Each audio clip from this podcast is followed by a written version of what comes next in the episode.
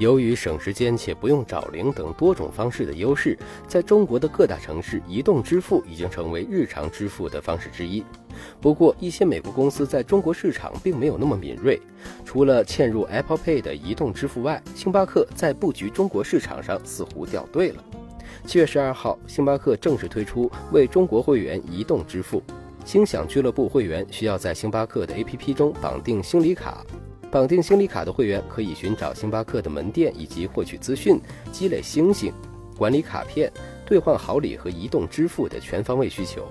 对于习惯了微信支付和支付宝的移动支付后，中国的消费者如果只带手机且没有绑定 Apple Pay， 可能有些无法结账。如果你是星巴克的会员，支付方式也有些麻烦。也就是说，消费者要有一个星享卡的账户，其次你还得有一张实体星礼卡。在手机端填写完星礼卡的卡号和密码之后，就可以将星享卡与星礼卡绑定，到店刷星享卡，从而实现不带现金消费星巴克的愿望。消费者必须去门店买实体卡，天猫卖的虚拟星礼卡是不能绑定的，而且绑定的步骤极其繁琐。星巴克反应迟钝的移动支付市场。目前，星巴克在全球有18000家门店，超过20万名雇员，在中国市场的102个城市开设了超过2100家门店。2009年，智能手机普及化之后，星巴克就在北美市场推出了第一款手机 APP。当时通过扫描手机内的二维码，消费者就可以通过手机绑定的星巴克礼品卡购买拿铁了。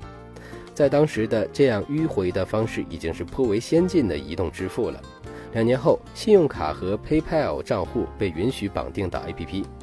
星巴克分管支付业务的副主席莱恩·雷科兹曾表示，在推出移动支付后，星巴克每周有超过300万单移动支付业务，占全美业务的约10%。在最初的4到6个月里，我们连接解决各种问题失败远比甜头多，但现在这可谓是最快捷、无瑕疵、高雅的支付方式了。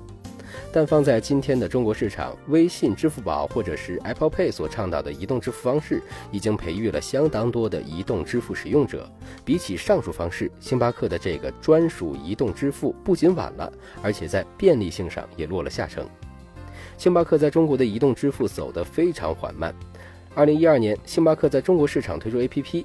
而到2015年6月，它才推出虚拟星享卡，之后的速度有点快。在线上领域，它开了天猫旗舰店出售自己的星礼卡，然后还推出了咖啡电子券以及虚拟星礼卡。